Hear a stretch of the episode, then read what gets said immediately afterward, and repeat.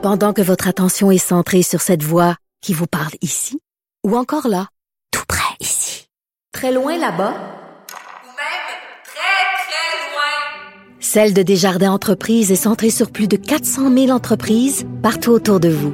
Depuis plus de 120 ans, nos équipes dédiées accompagnent les entrepreneurs d'ici à chaque étape pour qu'ils puissent rester centrés sur ce qui compte, la croissance de leur entreprise. Bon mardi à tous. Aujourd'hui, à la haut sur la colline, le sénateur Jean-Guy Dagenet qui se désole de la décision de Jean Charest de ne pas briguer la direction du Parti conservateur. Il soutient que l'ancien premier ministre n'a jamais été accusé de rien et ne méritait pas, comme ça, d'être rejeté. Et ensuite, le chef intérimaire du Parti québécois, Pascal Bérubé, qui se demande si le ministre de l'Immigration, Simon Jolin Barrette, mérite les éloges que le premier ministre lui a lancés aujourd'hui. Et aussi, je pose une question très astérix à Pascal Bérubé, c'est-à-dire, c'est une bonne situation, ça, d'être chef intérimaire du Parti québécois. Mais d'abord, mais d'abord, il y a un compteur avec nous en studio.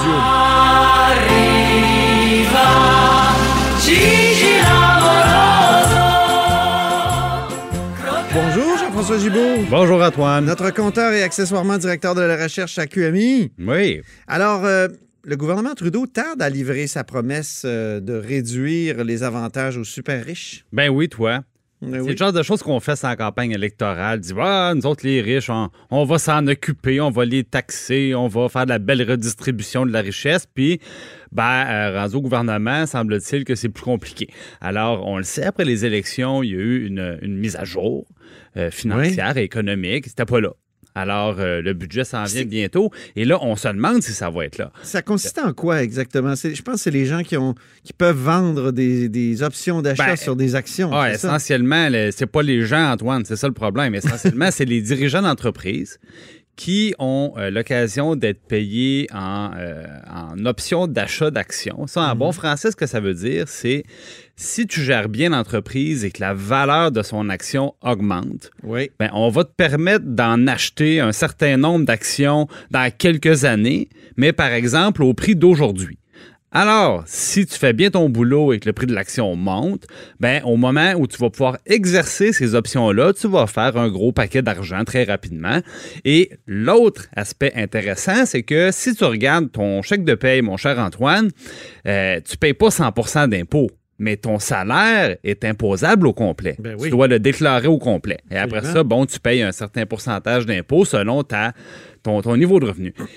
Quand tu exerces ces, euh, options d'achat. ces, ces options d'achat-là, ben, tu as la chance de ne pas inclure le revenu au complet dans ton euh, comme revenu imposable. Pourquoi, Donc, déjà?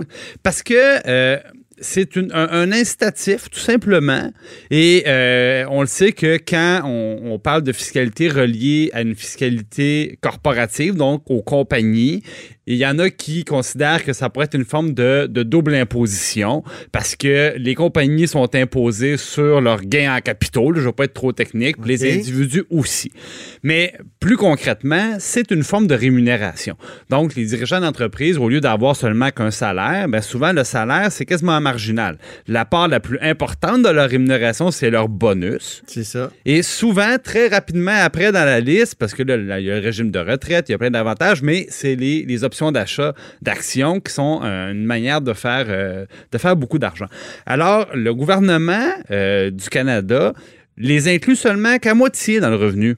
Alors, c'est pratique, ça. Donc, on, on paye de l'impôt seulement sur la moitié de ces revenus-là.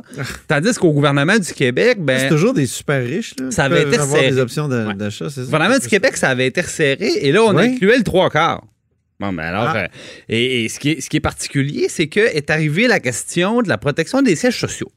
Et je sais pas si tu te souviens de ça, mais c'est une question récurrente hein, récemment parce qu'on en a perdu des sièges sociaux. Ben oui. Et même récemment, dans le journal, là, il y avait nos, euh, nos collègues qui nous disaient que même les sièges sociaux qu'on n'a pas perdus, ben, c'est des sièges sociaux fantômes dans certains cas. Alors, ils, ils prennent l'exemple, par exemple, de Molson, on le sait, qui a été vendu à Coors, qui est une compagnie de, de Denver au Colorado. Et depuis qu'ils ont été vendus, ben, la haute direction de l'entreprise, dans le fond, a complètement disparu de Montréal. Ils prennent l'exemple de BCE, donc la- la- les, les- dans le fond, les, les propriétaires de Ben, Bell. le monsieur Molson, le patron du, ou propriétaire du Canadien, il n'est pas disparu, lui? Ben, c'est parce que c'est plus lui le patron. c'est ça l'affaire. Et euh, bon, euh, pr- prenons BCE, donc Bell. Ben, euh, le siège social officiellement depuis euh, des millénaires euh, est à, est à Montréal, euh, Ah oui. sérieusement depuis au-delà de 100 ans. Et les dirigeants de la compagnie, par contre, sont, sont plus là du tout. Il reste, je pense, une personne sur le comité de direction. Tous les autres sont essentiellement à Toronto. Rio Tinto. Rio Tinto, ce qui est spécial, c'est que évidemment c'était Alcan à l'époque et Rio Tinto est, est arrivé un peu en chevalier blanc. Ça, en finance, un chevalier blanc, c'est Ouais. quand, par exemple, il y a une offre d'achat hostile d'une compagnie sur une autre et que la compagnie qui veut pas être achetée tente de se trouver un autre acquéreur. Alors, à l'époque, Alcan ne voulait pas être acheté par son concurrent Alcoa. Alors, eux-mêmes avaient engagé euh, un avocat, Maître Ryan, pour ne pas le nommer, qui avait rédigé une convention qui posait des conditions très strictes à l'acquéreur dans le but de décourager Alcoa. Ça a fonctionné, ça c'est la bonne nouvelle. Sauf que ce qui est amusant, c'est que leur chevalier blanc, qui était Rio Tinto, ben, a la même convention qu'il doit respecter. Et, là, c'était très bien rédigé, c'était très bien, euh, tous les boulons étaient bien resserrés. Est-ce que c'est l'entente béton dont parlait toujours euh, Raymond Bachand, Raymond Bachand, ministre ben oui, de c'est Jean l'entente- Charest? C'est l'entente béton de Raymond Bachand. Le problème, c'est que quand on s'est demandé si l'entente béton était respectée autant pour les investissements qui avaient été promis au Saguenay-Lac-Saint-Jean que pour les activités au siège social de Montréal, parce que on le sait, c'est revenu à plusieurs reprises, le nombre de personnes au siège social depuis ce temps-là a diminué de manière importante. Et quand on a voulu à l'Assemblée nationale en débattre, regarder ce qu'il en est, convoquer les dirigeants, ben euh, le, gouvernement libéral à l'époque a, a refusé. Mais la CAQ était pour, le PQ était pour et QS était pour. Alors, est-ce qu'aujourd'hui, on pourrait reviser euh, ces questions-là? Parce que Ouais. ça donne quoi d'avoir des garanties pour protéger nos sièges sociaux? S'ils sont pas appliqués? Sont pas appliqués? Alors, le même raisonnement s'applique, je reviens à notre question de départ, à la rémunération des dirigeants. Oui, Parce que le lien entre les deux. moi, je me souviens, Antoine, petite confession, petite histoire. Oui. Euh, lorsque j'étais euh, directeur de cabinet au ministère des Finances et de l'Économie, Oh, oh. on avait travaillé euh, 2013. sur le, oui, on avait travaillé sur la question de la protection des sièges sociaux.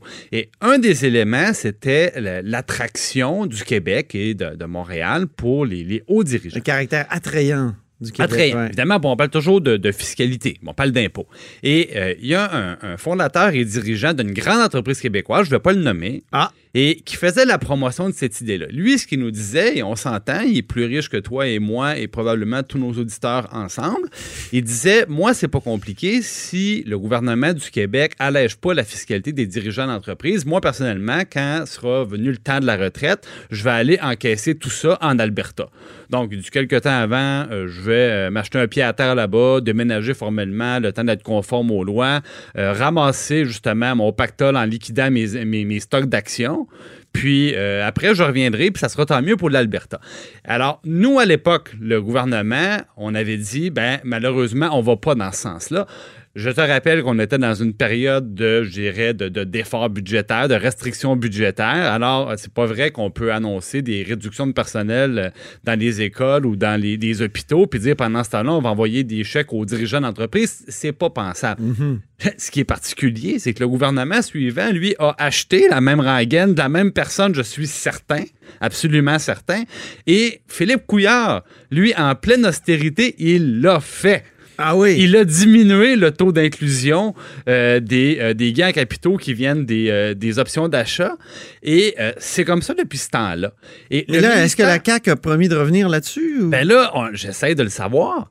J'essaie de le savoir. Et là, on me dit, ben, on regarde du côté d'Ottawa. Mais là, je dis, Ottawa, ils ont promis de reculer. Mais ils disent, ouais, mais là, mais ils reculent pas. alors, ah, ah. Alors là, on est en attente pour voir qu'est-ce qui va, qu'est-ce qui va se produire. Parce qu'au ministère des Finances, imagine-toi, Antoine, c'est la première fois que je vois ça. Ils ont refusé de dire combien ça avait coûté. Quand on regarde les Ah oui. documents du ministère des Finances, il y a une petite barre. Et on essaie de nous faire à croire que ça coûte rien au net parce que tous les dirigeants d'entreprises qui se lancent vers le Québec pour profiter de cette mesure, ben, ils viennent annuler les parts fiscales parce que eux-mêmes, en s'établissant ici, payent des impôts. Donc, tu sais, euh, c'est, tout est dans Oui, oui, tout oui. et ça coûte rien. C'est un manque à gagner quand même qui doit Ben, être il y a- important. Il y a certainement un manque à gagner. Puis je pense qu'il faut faire la différence aussi entre les, les raisons qui amènent une compagnie à mettre son siège social, qui sont beaucoup plus concentrées sur les impôts corporatifs, sur la, la disponibilité de la main-d'œuvre, spécialisée surtout, ainsi de suite, beaucoup plus que sur euh, les intérêts des hauts dirigeants. Puis on sait, les hauts dirigeants, c'est comme les politiciens, hein, ça entre et ça part, ils sont remplacés quand ça va moins bien assez rapidement.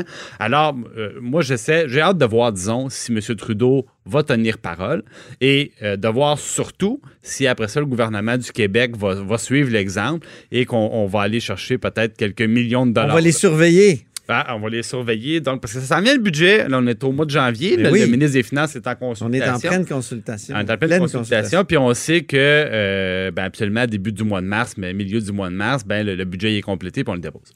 Merci beaucoup, Jean-François Gibault.